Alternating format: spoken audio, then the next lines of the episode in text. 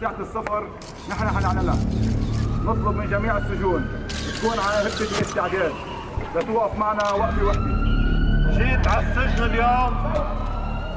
سأستمع من قريب لمشكلتكم ولمطالبكم.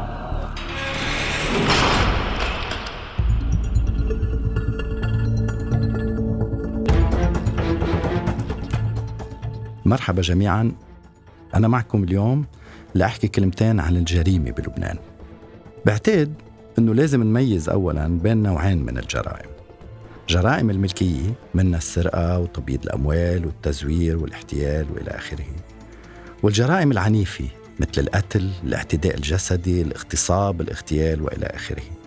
ويمكن لازم نميز كمان بين الجرائم بحسب المرتكبين يعني بين الجرائم اللي بيرتكبها الأغنياء والإداريين واللي بيسموها بالإنجليزي white collar crime جرائم أصحاب القبة البيضاء.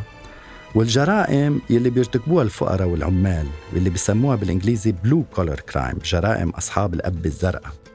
بلبنان مزيج من كل هالجرائم.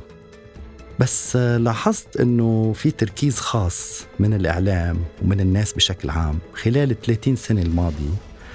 وعلى موضوع الجرائم العنيفة وجرائم أصحاب الأب الزرقاء. ليه بقى؟ يمكن أفضل جواب على هيدا السؤال قاله عالم أمريكي اسمه ساذرلاند. ساذرلاند عمل دراسة عن تبييض الأموال والاحتيال والفساد وشرح أنه أصحاب الأب البيضاء جماعة متعلمين مثقفين وسمعتهم جيدة. لولا هالسمعة الجيدة أصلا ما كانوا قدروا ينهبوا الأموال الناس ويحتالوا عليهم.